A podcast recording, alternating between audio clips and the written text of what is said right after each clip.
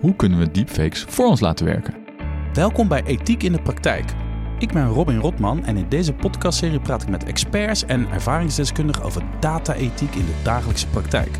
Dit is een podcast van het Centrum Informatiebeveiliging en Privacybescherming. Waar je een beetje op het randje gaat zitten misschien, is bij deepfake-therapie wanneer het gaat om rouwverwerking. Want dan kan je bijvoorbeeld een gesprek aangaan met een overleden dierbare. Dan kan je vrouw zijn, je man, kind. Te gast vandaag Menno van Doorn, directeur bij het Verkenningsinstituut Nieuwe Technologie van Society.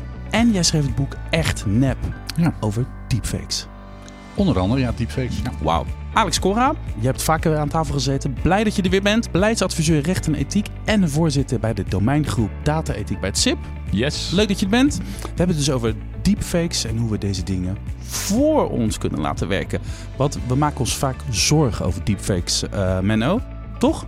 ja, mensen maken zich heel vaak zorgen over technologie in zijn algemeenheid. En zeker ook bij deepfakes. Hè. Een beetje slecht imago zou ik willen zeggen eigenlijk. Ja, het, oh, is het een imago-dingetje of is het daadwerkelijk iets... Nou ja, kijk, er zitten scherpe kanten aan en die moeten bestreden worden. Maar er zitten juist ook heel veel positieve kanten aan. En Volgens mij is dat de uitdaging. Dat is volgens mij ook de vraag die we vandaag gaan Ja, en we gaan eens even kijken hoe we dat dan, eh, hoe we dat dan kunnen realiseren. Maar in jouw boek, hè, echt nep. Je gaat, het gaat over manipulatie, het gaat over desinformatie. En, en je zegt ook, het is van alle tijden, jongens. Ja. Eh, Weet je, je, je relativeert het een beetje. Je maakt je wel een beetje zorgen. Wat, wat, is, eigenlijk, wat is eigenlijk je verhaal daarin? Nou ja, dat van alle tijden is als je de weg in de geschiedenis terugloopt langs alle media, televisie, radio. Ga maar terug naar de hieroglyphen, Ramses II. Fantastische overwinning op de hieroglyphen, maar er was helemaal geen s'nachts van waar, weet je wel. Dus Toen, toen was het al... Is het, wat zitten we eigenlijk naar, naar te kijken? ja, het, het is een rode lijn door de geschiedenis van de hele mensheid eigenlijk. Ben ik dan weer naïef of maak ik me dan te veel zorgen als ik dan nu denk... ja, maar, maar nu zitten we echt in een tijd waarin we niet meer weten waar we naar zitten te kijken. Nu is het echt een beetje tricky. Ehm, nou, een beetje naïef ben je wel, zou ik willen zeggen. Maar dat hangt van heel veel dingen af. Er is natuurlijk heel veel mogelijkheden nu met de deepfake technologie, of synthetische data, zoals we het noemen, synthetische media, zoals wij ze noemen. Maar ik ga er ook, je moet er ook wel van uitgaan dat wij een beetje gehard zijn. Wij Mhm. mensen kunnen wel tegen een stootje. En we zijn niet zomaar van de soort dat we alles voor zoete koek aannemen. Hè? Dus eh, we hebben ook iets ingebouwd in ons DNA. Dat we niet zomaar elk plaatje of elk geluid eh, zomaar tot ons nemen en dan geloven dat het ook echt waar is. Hey Alex, jij hebt die eh, vraag opgeworpen. Hoe kunnen we deepfakes voor ons laten werken? Ehm, maak jij je zorgen? Nou, maak me zorgen? Eh, ik, ik ben vooral gefascineerd. Ja, je ziet wel van alles. Eh, aan de ene kant zie je natuurlijk dat, dat technologie mogelijk maakt dat je synthetische beelden genereert die, die ja, steeds aantrekkelijker zijn. Die, een lange tijd was het toch eh, de Uncanny Valley, waarvan je meteen zag, oh ja, dit begon eigenlijk al vlak na Jurassic Park. Jurassic Park was denk ik een, een mooi voorbeeld van, van, van, van nou, de inzet van technologie, waarbij je echt dacht, wauw, die dinosaurus lijken wel heel Voor het eerst zag- je op tv dat ze erin slaagden om het re- realistisch een dinosaurus neer te zetten. Ja, en, en, en, en nou ja, er was natuurlijk een boom van, van, van CGI. En, en een lange tijd zag je meteen, oh ja, dit is CGI of eh, eh, dit is eh, echt in, in-camera effecten of iets dergelijks. Ja, dat, dat, dat verschil is steeds kleiner geworden. En het is ook genuanceerder geworden, want je ziet dat het ook niet... Er werd ook wel gezegd, ja, practical effects are dead of iets dergelijks. Maar je ziet juist dat er een- soms een, een combinatie eh, van gemaakt wordt. En dat om het echt goed te doen, het veel genuanceerder is dan eh, alleen maar zeggen: oh, alles wordt eh, CGI of alles moet practical effects Klopt. zijn. Synthetische, wacht even, synthetische beelden? Ja, met computer gegenereerde Ah, de beelden. nep. Dus, Ja. ja, in feite wel. Ja, klopt. Kijk, eh, daarna zijn ze acteurs gaan vervangen die eh, halverwege de film overleden zijn en zo, weet je wel. En dan kom je natuurlijk meteen in een soort ethische vraagstelling van... eh, heeft die man wel toestemming of die vrouw wel toestemming gegeven? Maar ik ben het met je eens, je ziet het verschil niet meer. Maar dat is ook helemaal niet zo erg, want het is gewoon film. Weet je, je Dit gaat- zijn deepfakes in de entertainment-industrie. Absoluut. Als, Ja. als, we het in, de- als wij het in de samenleving over de inzet van deepfakes hebben, hebben we het niet over de nieuwe Terminator-film. Weet je wel? Nee. Dan gaat het- wat, waar, waar, waar heb jij het dan over in je Nou, het begint bij huis, tuin en keukenapparatuur. Je, fo je fototoestel waar gewoon AI in zit, zodat je betere vakantiefoto's neemt. En ik denk dat iedereen het toejuicht. Oh, dat is ook al deepfake? Dat is ook deepfake. Het is zijn door kunstmatige intelligentie gemanipuleerde beeld, geluid of video. Dan wel volledig vanaf scratch, dus vanaf nul gemaakt. Hè? Dus dan krijg je opeens mensen die nooit bestaan hebben, Mhm. die dan door de computer gegenereerd zijn, maar gewoon geen basis hebben. Dus gewoon door de computer gemaakt zijn. Dat is niet de associatie die ik heb met deepfake. deepfake. Als jij een foto van Alex maakt, dan, klinkt, dan ziet hij er misschien iets beter uit. Ja. Zijn bril ziet er beter uit. Zijn- filters. Zijn baard kleurt mooier, weet je wel? En jij zegt dat is een soort van deepfake. Nou, je kan een laagje Photoshop eroverheen doen. Maar bij deepfake denk ik, eh, je laat een foto zien van Alex aan mij, waarin die gewoon eh, er heel raar anders uitziet eh, dan hij zou willen. Dat, dat, dat, is, dat is voor mij deepfake. Je zit me Ja. gewoon te sodemieteren. Nee, dat is een variant. Dus er zijn meerdere. Het is altijd een definitiekwestie van wat versta je eronder. Maar Ja. een beetje de mensen die in de synthetische mediawereld zitten, die zeggen wat ik net zei, dat is de definitie. En dan heb je natuurlijk de face swap. Hè? Dus eh, dat doet het leuk op feesten en partijen. En dan zet je het ge- ge- gezicht van de beroemdheid op en dan maak je er een videootje van. En de meest kwaadaardige zijn natuurlijk de, de wat ze zeggen van de non-consensual eh, porno. Ja, Daar, oh is, ja. daar is natuurlijk heel veel over te doen. Dus er zitten nogmaals heel veel scherpe kantjes aan. Maar de technologie op zichzelf is heel erg waardevol. Kan leuk zijn, zinvol. Je kan er uitvindingen mee doen. Het is een heel palet van mogelijkheden waar mensen overheen stappen. Want als je het woord deepfake hoort, dan krijg je meteen de boost, goosebumps. Ja, en dan, ik ben blij dat je zegt een heel palet en Ja. aan toffe toepassingen. Die wil ik straks allemaal horen. Want ik, ik wil even dat beeld uit mijn hoofd verdrijven. eh, Dat het, eh, het, het is vaak lu- ludiek. Ik zie Mark Rutte in, in, mijn- in mijn kerstkaart voorbij komen. Die zingt Rudolph the Red-Nosed Reindeer. Grappig. En inderdaad, die nare verhalen van die meisjes die worden gechanteerd omdat ze gediepfaked worden. En ik denk, ja, maar, maar wat... weet je, het grote verschil, het gaat om de conventies van het spel. Dus bij, bij Rutte is het de bedoeling, het is een prank, weet je. Het is de bedoeling dat je ziet dat het niet echt is. Dat is de lol ervan. Terwijl bij andere dingen is, is het gevaar, namelijk dat ze je willen blijven laten geloven dat ze nep zijn. En daar zit de kwaadaardigheid in. Maar een prank is een prank, is een grap, is leuk. Ik, eh, we gaan zo, ik ben, ben je ook zo benieuwd naar dat eh, palet en dat, Ja, die waaier absoluut. aan de positieve toepassingen? Ja, zeker. Nee, eh, nou ja, kijk, wat we net al zeiden, hè, als je het woord deepfake noemt, dan, dan klinkt dat meteen al een beetje, dan, dan schrik je eigenlijk een beetje. Dat is de je- toekomst waar we niet heen willen. Ja, ja, terwijl, wat ook net al gezegd heeft, manipulaties van alle tijden, dat, ja, dat, dat, dat, dat gebeurde ook toen de camera's net, de eerste fotocamera's kwamen, de eerste filmcamera's. Dus in die zin zijn we er ook wel misschien wat meer aan gewend geraakt, maar het is nu wel, je, er kan zoveel mee, dus ik ben wel benieuwd, wat, wat kan er dan Oké, we hebben dus nu een beetje neergezet wat deepfakes een beetje zijn. Het is waarschijnlijk wat het al is, is al breder dan wat ik in mijn hoofd had. Uh, de toepassingen die zijn dus veel koppiger dan ik ook in mijn hoofd had. Menno, alsjeblieft. Positieve voorbeelden. Nou, laat ik meteen een hele positieve, hele praktische. Een van ons eigen bedrijven, we maken deepfake foto's, röntgenfoto's van gebitten. Mhm. die nooit bestaan en nooit zullen bestaan, om systemen te testen, omdat het privacygevoelige informatie is. Dus elke organisatie die met privacy te maken heeft, systemen willen testen, zou ik willen adviseren, gebruik gewoon deepfake technologie en zorg dat het gewoon net zo echt is als echt. En dan hebben die gevoelige informatie niet meer nodig. Dus dat is gewoon puur praktisch en gebeurt steeds vaker. Wauw. Ja, En, en, en, en oké, dus dat is één ding. De, de deepfake, we hebben het in de entertainment-industrie gezien. Je kan gewoon films maken. Je, hebt je- Ja. je, kan acteurs eh, tot leven wekken. Je kan dinosaurussen creëren. Super tof. Ja. Heel levensechte ervaring. Zweten in de bioscoop. Deepfakes. Oké. Nou, kijk, eh, behalve dat je mensen kan maken die net zo echt lijken als dat ze zijn, maar ze zijn niet echt, kan je ook uitvindingen doen. Dus ze maken nu ook met dezelfde technologie, bijvoorbeeld ontwerpen ze computerchips. Die dus gewoon van scratch af aan een ontwerp wordt gepresenteerd voor degene die ze dan moeten maken. Die staren dan naar en die denken dat ziet er wel heel raar uit. Google heeft het gedaan. En die geloofden er niet in, totdat ze erachter kwamen dat die dingen sneller waren dan de dingen die die mensen konden uitvinden. Dus in, in medicijnen, de toekomst, eh, eh, andere soortige uitvindingen, wordt dezelfde technologie gebruikt op een hele andere manier. Maar hoe bedoel je dan medicijnen? Kun je straks eh, medicatie, therapie testen op Ja. deepfake mensen? Je hoeft niet eens Nee. te testen. Is nee, er zijn bedrijven die maken dus medicijnen, moleculen, die potentieel een oplossing zijn voor een bepaalde ziekte. Maar in Mhm. plaats van dat mensen dat doen, laten ze gewoon een AI doen. En die renderen gewoon 100 oplossingen. Dan gaan ze vanuit die 100 oplossingen kijken welke er succesvol kan zijn. Oeh, maar dit is inderdaad wel een beetje... Dan, dan rek je het begrip deepfake wel erg ru- ruim op, denk ik. Nee hoor. Wat, Niet? of je nou een plaatje van een mens ziet, of een plaatje van een molecuul, of een plaatje van een röntgenfoto van een gebit. Het zijn allemaal deepfakes. Nou ja, ik snap wel wat je bedoelt. Het zijn allemaal synthetisch ge- gecreëerde eh, eh, objecten in feite. Want dat is natuurlijk wat je doet met die AI. Je, je, je, je genereert iets vanuit nou ja, patronen die juist misschien niet eh, bij mensen op zouden komen, maar vanuit de logica die, die het AI-model wel uh, kan genereren. Dus in die zin snap ik wel wat je bedoelt. Alleen natuurlijk in de volksmond is het heel gauw. Ja, dat, dat deepfake is dat ene filmpje van iemand die uh, zogenaamd. Uh, ik weet niet, volgens mij was het de, een van de woordvoerder van Navalny of zo, die dan zogenaamd met het Europees Parlement in gesprek was. En dat bleek iemand anders te zijn. Een combinatie van echte beelden en nepbeelden die ze samengevoegd hadden. Ja, het was geen eens de goede man zelf. Dus dat is, ja, dat is een voorbeeld van kwaad, ja, kwaadaardige deepfakes, zeg maar. Maar goed, als je toch weer terug wil naar dat plaatje, want ik begrijp jou, we moeten jou een beetje helpen om dat uh, kwaadaardige beeld in je hoofd te krijgen. Hè?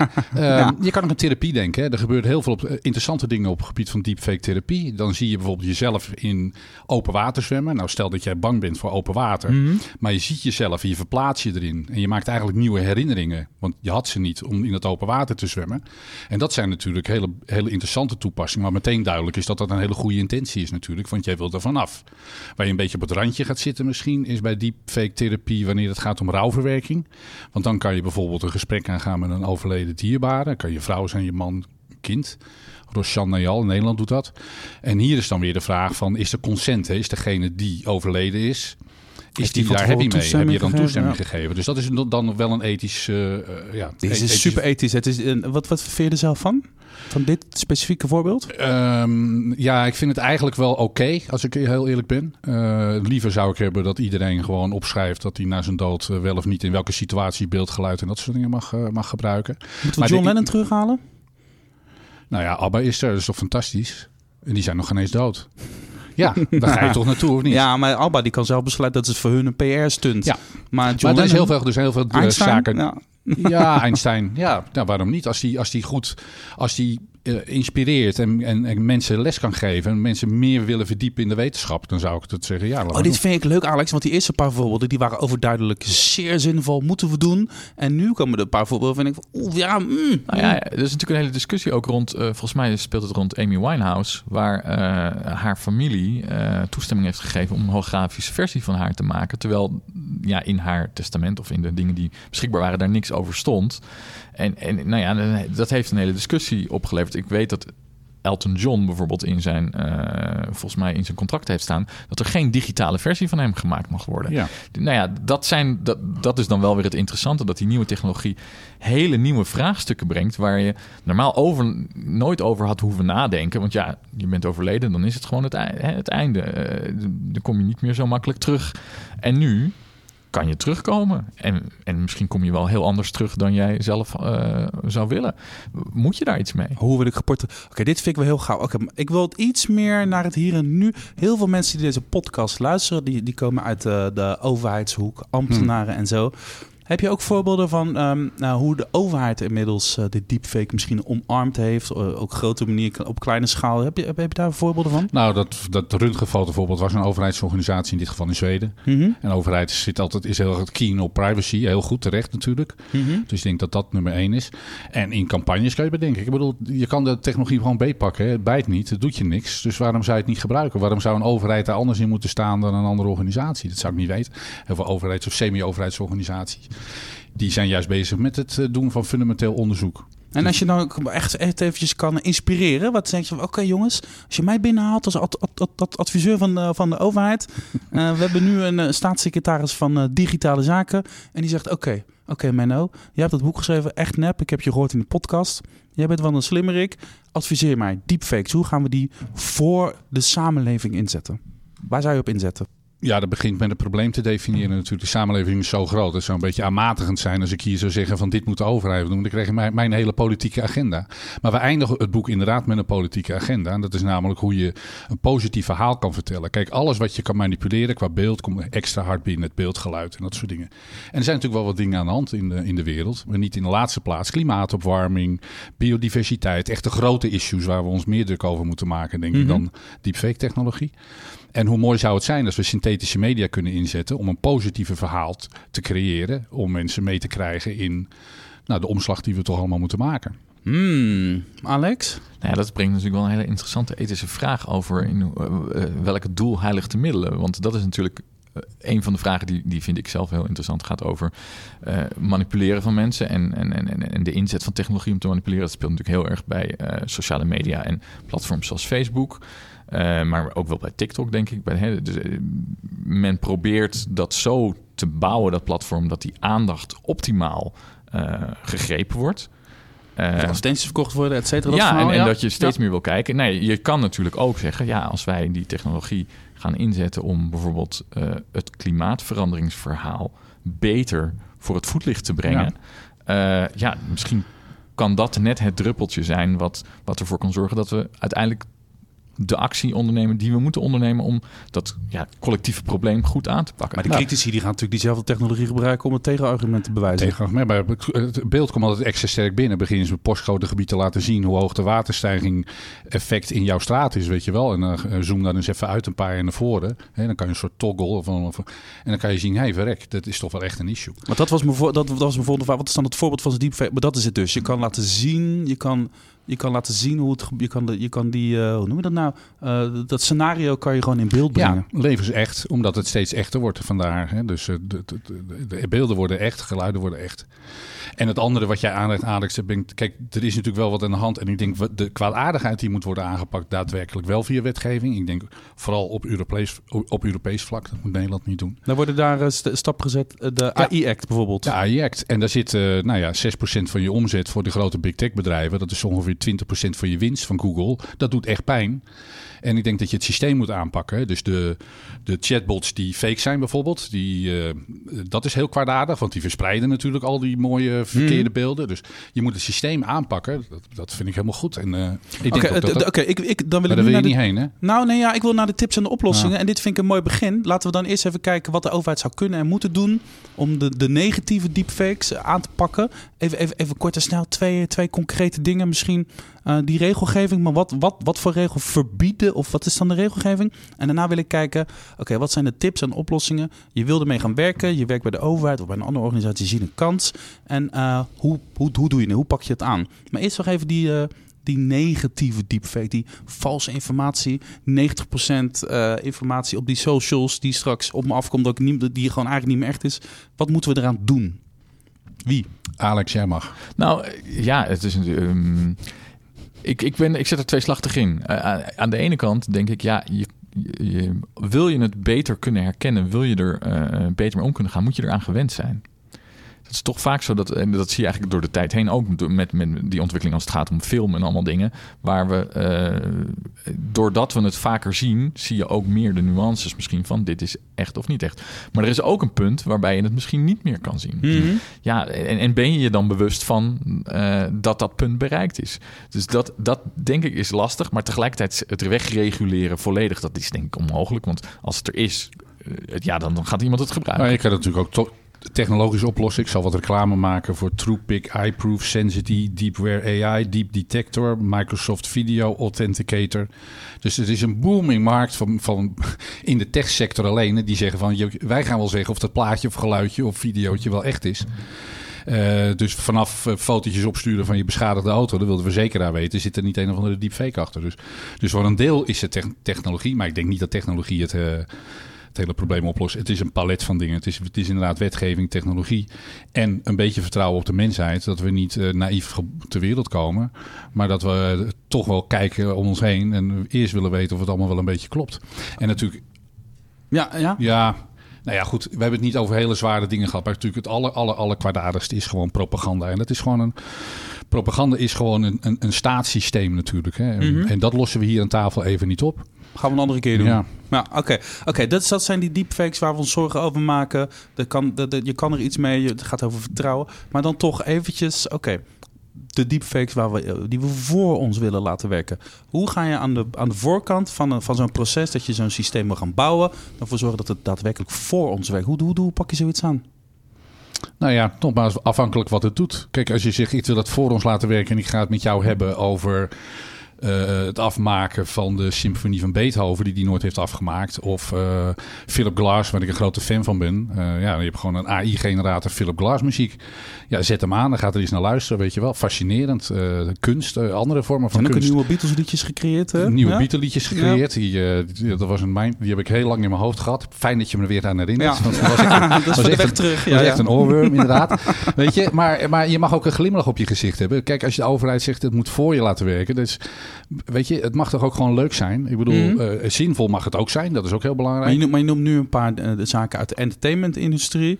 Uh, is het dan ook gewoon aan de voorkant nadenken ja, over... Maar Kijk, uh, entertainmentindustrie. Je kan wat. Uh, de stad Groningen heeft een, uh, een digitale twin gemaakt van de hele stad. Weet je wel. Er is zoveel moois te doen. Waarbij je exacte kopieën hebt van de echte wereld. Waardoor je met de buurtbewoners om tafel kan zitten. Met projectontwikkelaars om tafel kan zitten. Dus het hele verfaking, hè, wat wij dan nog echt nep noemen. Daar zijn we nog maar aan het begin. En er zijn legio mooie toepassingen. Superleuke toepassingen. Maar dan is het eigenlijk wat jij altijd zegt, Alex. Je moet gewoon aan de voorkant goed nadenken. Wat wil ik nou werkelijk? In plaats als je als een kip zonder kop met die tech aan de slag gaat. Wat wil ik nou werkelijk? En als je bedacht hebt wat je werkelijk wilt, nou, dan kan uh, dan zo'n deepfake technologie gewoon een, een, oplossing zijn, omdat het, het, het, het, het voldoet aan de waardes die je wil uitstralen, iets wat je wil bereiken. Nou, dan is het gewoon een tool die je gewoon ja, ten goede zeker, en maar ten kwade kan inzetten. Dat geldt natuurlijk voor alle technologie. Het, het zijn altijd middelen voor een bepaald doel doorgaans. Uh, um, je moet goed nadenken welk doel je ermee wil bereiken. En bijvoorbeeld wat aan het begin ook gezegd werd. Um, als het gaat om uh, synthetische testdata, ik denk dat daar heel veel mogelijkheden zijn. Uh, dat is een van de, in ieder geval bij de overheid en ook bij mijn organisatie, een van de lastige dingen is van ja, um, uh, hoe kan je nou goede, realistische testdata vinden en tegelijkertijd privacy beschermen? Dus dat is, is denk ik een, een begin van, van, van een, een applicatieveld waar denk ik heel nuttig kan zijn. Nou, misschien kunnen we, ik weet niet, filosofisch eindigen, want volgens mij zitten we een beetje. We gaan naar het einde ik zie jou, ik zie jou met je.